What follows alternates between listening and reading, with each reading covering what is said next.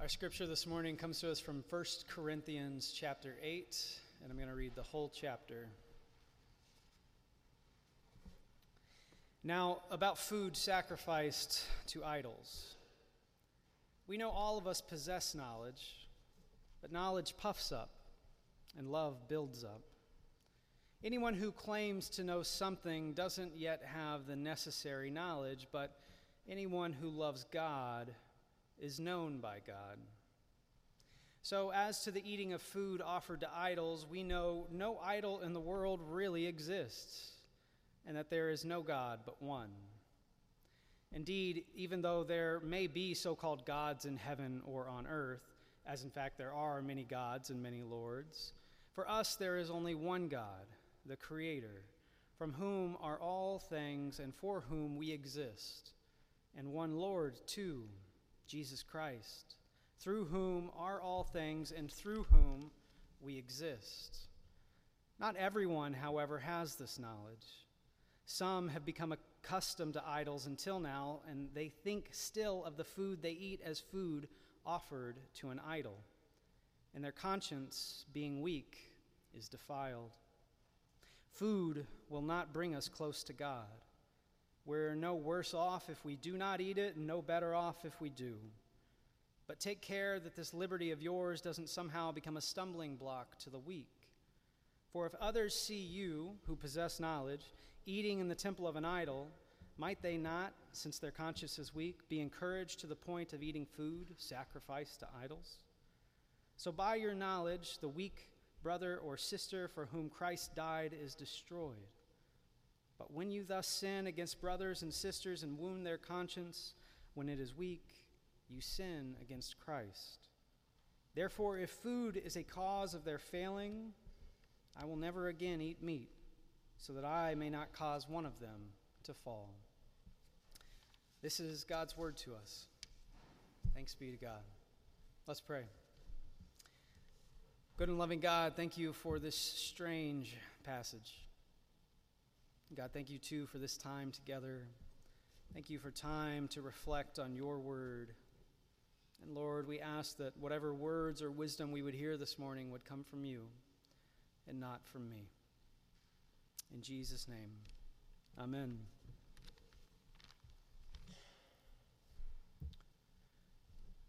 During my time as a youth pastor in Colorado, the state passed legislation to legalize recreational marijuana.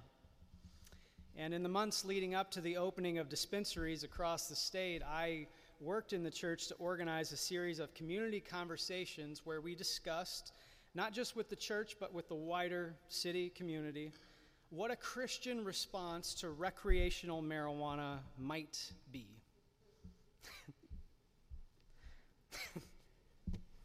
I hear you laughing over there. We had conservative perspectives in the crowd, we had liberals, we had moderates, we had the whole spectrum. And we had some great discussions. When the series ended, my prayer partner approached me and asked me to join him on his porch. We would often meet there to pray, drink wine, eat dark chocolate, and talk together about whatever was going on in life. He was part of a group in the church that was committed to caring for staff in every way possible and to be honest, I'm so grateful to have been under his care for the time that I had. After we had talked for a while, I asked what I always ask to end any conversation with anyone I've ever talked to, which is, What are you up to for the rest of the day? What are you up to for the rest of the night? And he said to me, You really want to know? I said, Yeah, of course. He goes, I think I'm going to go smoke a joint.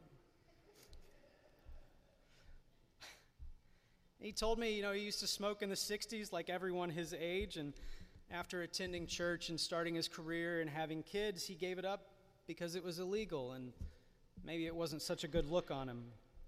But now that it was legal again, he was going to try it out.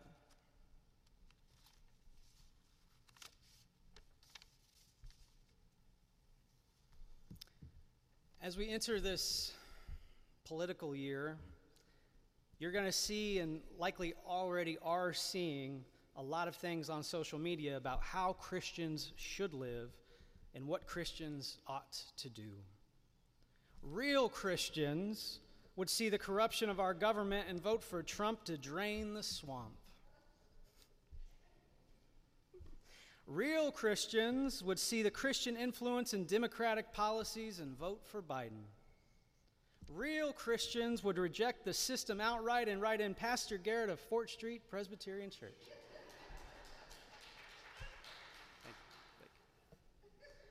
Or you'll hear what the Bible says about policies or legislation supported by one side or the other. For example, if Republicans really are the party of Bible believing Christians, then they would welcome immigrants and rein in capitalist tycoons that seem hell bent on exploring space at the expense of the most vulnerable in this world. Or, if Democrats really are the party of biblical faith, then they wouldn't allow our tyrannical government to infringe upon our God given freedom by overtaxing those of us who worked hard to earn what we have.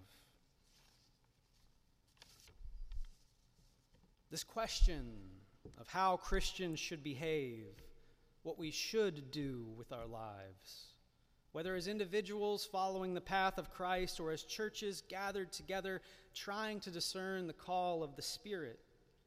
It is an unanswered question, and it has been for millennia, no matter how clear you think your version of Scripture is. To borrow from Paul speaking to the Corinthians, when we Christians from all walks of life approach and read Scripture, we see it only dimly, as a reflection in a mirror. But at the end of time, we'll see it face to face. Now, Paul says, we only know part of the story. But then we'll know the full thing, even as we are fully known by God. But until then, here we are left on our own to work out this question how then shall we live?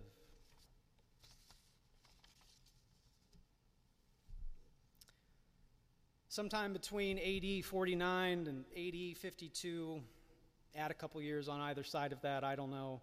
The Apostle Paul founded the church in Corinth during his second missionary journey.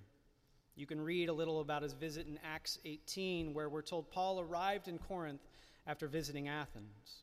And during his time, he worked as a tent maker alongside Aquila and Priscilla, two fellow Christians, and he devoted himself to preaching the gospel and apparently planting this church.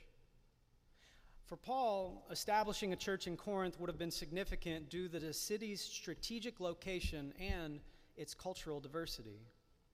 Corinth was a major commercial center in Greece, located on this isthmus, which is a kind of narrow land bridge that connected mainland Greece with its largest peninsula. And as a result, in Corinth, many trade routes started and stopped or crisscrossed with one another. Corinth was known for its wealth, its cosmopolitan population, and its moral laxity. The church Paul established there reflected this diversity including both Jews and Gentiles and people from various socioeconomic backgrounds. The city was a melting pot. And for Paul, whose chief concern is that the Corinthians be joined together of the same mind and judgment, unified, Jew and Gentile and pagan alike, under the one true God, Corinth was the ideal place for the Spirit to do this work. A church in Corinth, Paul must have thought, with all its diversity, could become the perfect example of what a church could and should be. There was only one problem they couldn't get along. Here's the, the short list of things that they fought about. First, they formed factions and swore allegiance to different leaders in the faith. So some swore allegiance to Paul, their beloved and founding pastor, who did no wrong and could do no wrong. Others swore allegiance to Apollos, the pastor who came after Paul, that was a little too progressive for some of the folks and messed everything up. And still others swore allegiance to Peter because they'd heard him teach when they were traveling abroad, and he was just the best speaker they had ever, ever heard. And others punted on this whole issue of Christian leaders and said that all church leaders were corrupt and they swore their allegiance to Christ. The Corinthians fought too about spiritual gifts and which were the greater spiritual gifts and which were the lesser spiritual gifts. And they formed factions over this the faction of peace versus the faction of kindness. They divided over issues of sexual immorality in their church. Members sued other members. And when it came to running the church and worshiping, they found that the rich people from the wealthy suburbs were hogging all the power and excluding poorer members from decision making and leadership. They fought over the resurrection of Jesus and whether it was real or not and what they should believe about it. They fought about how or if women should be allowed in worship, and if they were, what they should wear. And they asked, too, whether it was not uh, okay to be divorced, and one was more righteous if they were celibate or if they were married. Like a group of siblings on a long road trip, the Corinthians tussled and fought with one another, it seems, every hour of every day over everything. In fact, Paul's entire first letter to them is essentially a litany of responses to all the things they'd been fighting about that they had asked him to resolve. Listen to the beginning of chapter 8 again. Now, about food sacrificed to idols which is Paul clearly working his way down this laundry list of things that he has to respond to and try to address for this fighting congregation. Now, I don't mean to patronize the Corinthians or demean their position. They're at least working out their faith. They're at least engaged enough to fight about things. They're at least asking this question over and over that we Christians have been asking for centuries. How then shall we live? I know some churches that are so mired in apathy and conflict that they could care less to even engage with their fellow congregants. But at least in Corinth, they're talking. Now, the issue of eating meat sacrificed to idols would have split the community because some, particularly those who came from a Jewish background, would have most likely been against eating sacrificed meat altogether. That's how they were raised. But those who came from a Gentile background or those who came from poorer households, they may not have seen an issue with eating the meat, especially because meat sacrificed to idols was more abundant than other meat, which meant it was cheaper, which meant it fit their budget. And so Paul begins his response to the Corinthians by saying that anyone who thinks they know the answer to this question doesn't know anything yet. Period. And he says, Knowledge puffs up while love builds up. Knowledge puffs up while love builds up. And right away, he's saying to both parties on this issue stop acting like you have all the answers. Stop pretending to be superior to your brother or sister. Your knowledge, or lack thereof, is driving a wedge in the community and keeping you from loving one another as you ought to do. Our walk with Christ, Paul says, is not about knowing what is right or wrong, good or bad. Journeying with Jesus is not about having morally superior knowledge and lording it over our siblings. Our faith is about love. And then he says something that should offend every single person in this room who has ever attended and loved a church potluck. He says, Food does not bring us near to God. I had a hard time with that one this week. I, I don't know, Paul. He says, We're no worse if we do not eat it, and no better if we do. He's not trying to scandalize those of us who are obsessed with casseroles and pasta salads. He's trying to tell us that the actual eating of the food is a non issue. He's punting on their question of whether or not it is good or bad to eat meat sacrificed to idols. He's saying, doesn't matter what you do. You've been given freedom in Christ. There's no more law to dictate our morality. You can do what you want. But, but, Paul says, not everyone has this knowledge.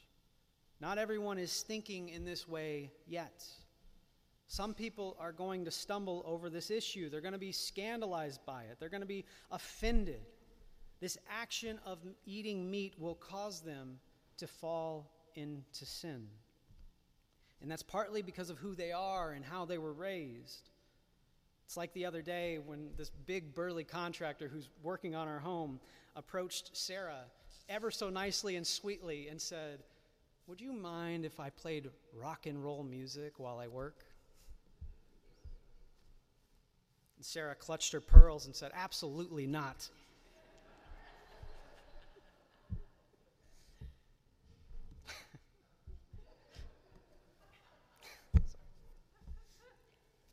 she laughed and told him, Of course.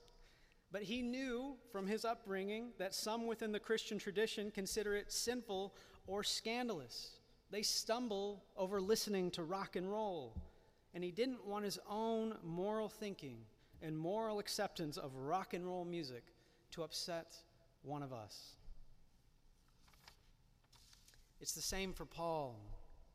The answer to this question of eating meat sacrificed to idols is neither do it or don't do it. The answer is what's best for your brother or sister? What's best for the whole community? What's best for the church at this point in time? He tells them to be careful that the exercise of their freedom and rights doesn't become a stumbling block to others in their community. If what I eat causes my brother or sister to fall into sin, I will never, ever eat meat again, Paul says. Because our unity, our community, our connection to one another, our collective participation in the community of Christ is more important than anything else.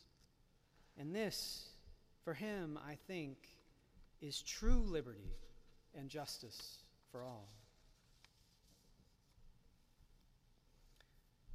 You know, my, my prayer partner in Colorado, after a few months of smoking weed again, I asked him, How's it going? And he told me he quit. And when I asked him why he quit, he said he had grandkids and he didn't want to set a bad example. And he didn't want to be high one day when he got a call and he needed to help one of them. He just felt such a strong sense of responsibility, he said, to live in a way that would help them thrive, to stay connected to the family no matter what, to not give them any reason at all to stumble. Don't ask what's good for you. Ask first what's good for your neighbor. That's a short way of saying what Paul is saying here. And he sounds a little like President John F. Kennedy, doesn't he?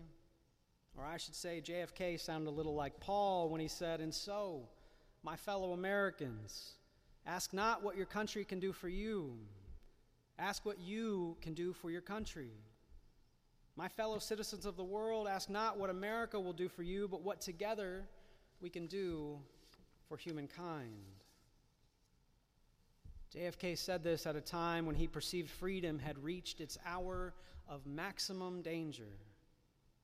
And he's writing when there are threats all around the world to the unity and democracy that so many had worked so hard to build. This is not unlike Paul. Paul is writing to a church he's afraid will split in two. A church, by the tone and tenor of their letters, that is actually splitting as he writes. And he's writing at a time when factionalism is on the rise across the world, when institutions are corroding with corruption, when the empire is marching and taking over and killing the marginalized or anyone who stands in their way. He's writing working and preaching at a time when people and communities are being ripped apart by a rapidly changing world. And he's working hard to keep them together because he believes the healing of the world depends upon it.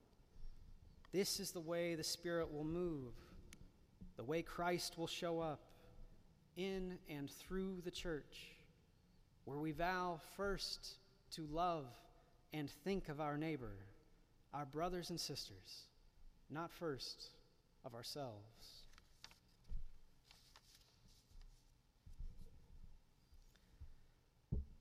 So, what do we do with this as a church? How then shall we live? We don't eat meat sacrificed to idols, at least that I know of. I'm pretty sure I've checked with you all, and we all vote for the right candidates when it comes time to vote. We don't have any fighting amongst us. The first question for us is Are we willing to wrestle with this question? Are we willing to work out our faith? Not just individually, but as a group, as a church, as Fort Street Presbyterian Church in downtown Detroit. And if we are, we have to be honest that part of our working it out is figuring out how to make our concern for our neighbor more than just lip service.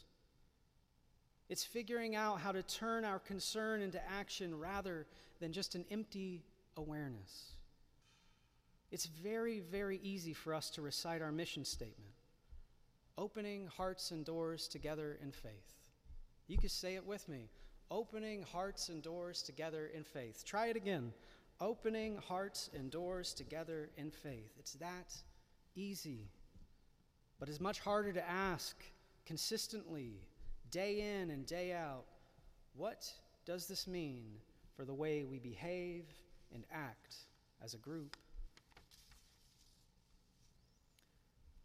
Over three and a half years, I've observed a tendency for those of us in this church, and I am using we language right now. I've observed a tendency for those of us in this church to think of ourselves first. There's been more money invested in this building, its maintenance, its upkeep, and its museum like quality than has been invested in reaching out to the community to help others. This year alone, We've budgeted more for the building and the organ than we have for programs to reach out and to serve. Over three and a half years, I've observed a tendency among us to speak words of welcome institutionally, opening hearts and doors together in faith. And I've heard more impersonal messages and announcements, but a reluctance to allow newcomers to have a seat at the table to guide and steer this ship. Over three and a half years, I've experienced more conversations about our legacy programs and their essential function to the thriving of this church than I have about our changing downtown community, the needs of our neighbors, and how we might serve them. I've had more meetings about money than I have about our worship or inviting others to church. And I've heard more people tell me what the church should be doing or ought to do or has always done or should be involved with, than I have heard people say, Pastor, I will answer the call. I would like to lead this, and I would like to invite others to join me. Fort Street. I think we as a church have the same problem that the Corinthians may have had. We tend to think first of ourselves and our own programs and our own ideas and our own beautiful building and our own traditions and rituals and our own everything before we ask first, what does my neighbor need? Before we care for our brothers and sisters, before we truly welcome someone into our church and not just pay them lip service by allowing them to participate in whatever programs we have decided are best for us to do and to keep. And like the Corinthians, we're at a critical time in our history too, aren't we? At our congregational meeting last week, I looked around and I didn't see much youth. I didn't see many new faces. And our statistical reports reported the same. There hasn't been much change. In fact, I had the thought I may have been the youngest person in that room, except for my three year old daughter. We're at a critical time where our future is threatened, our unity is threatened, our community is threatened. And we've reached a crossroads, whether we like it or not. And as we stand here wondering what to do, it's going to be really easy for us to ask, what can we do to ensure our survival? Instead of asking, who and where can I serve today? Let's pray. Good and loving God, thank you again for this time together. Thank you for your word. Lord, I pray that it would penetrate our hearts and minds and send us out to serve and love you. Amen.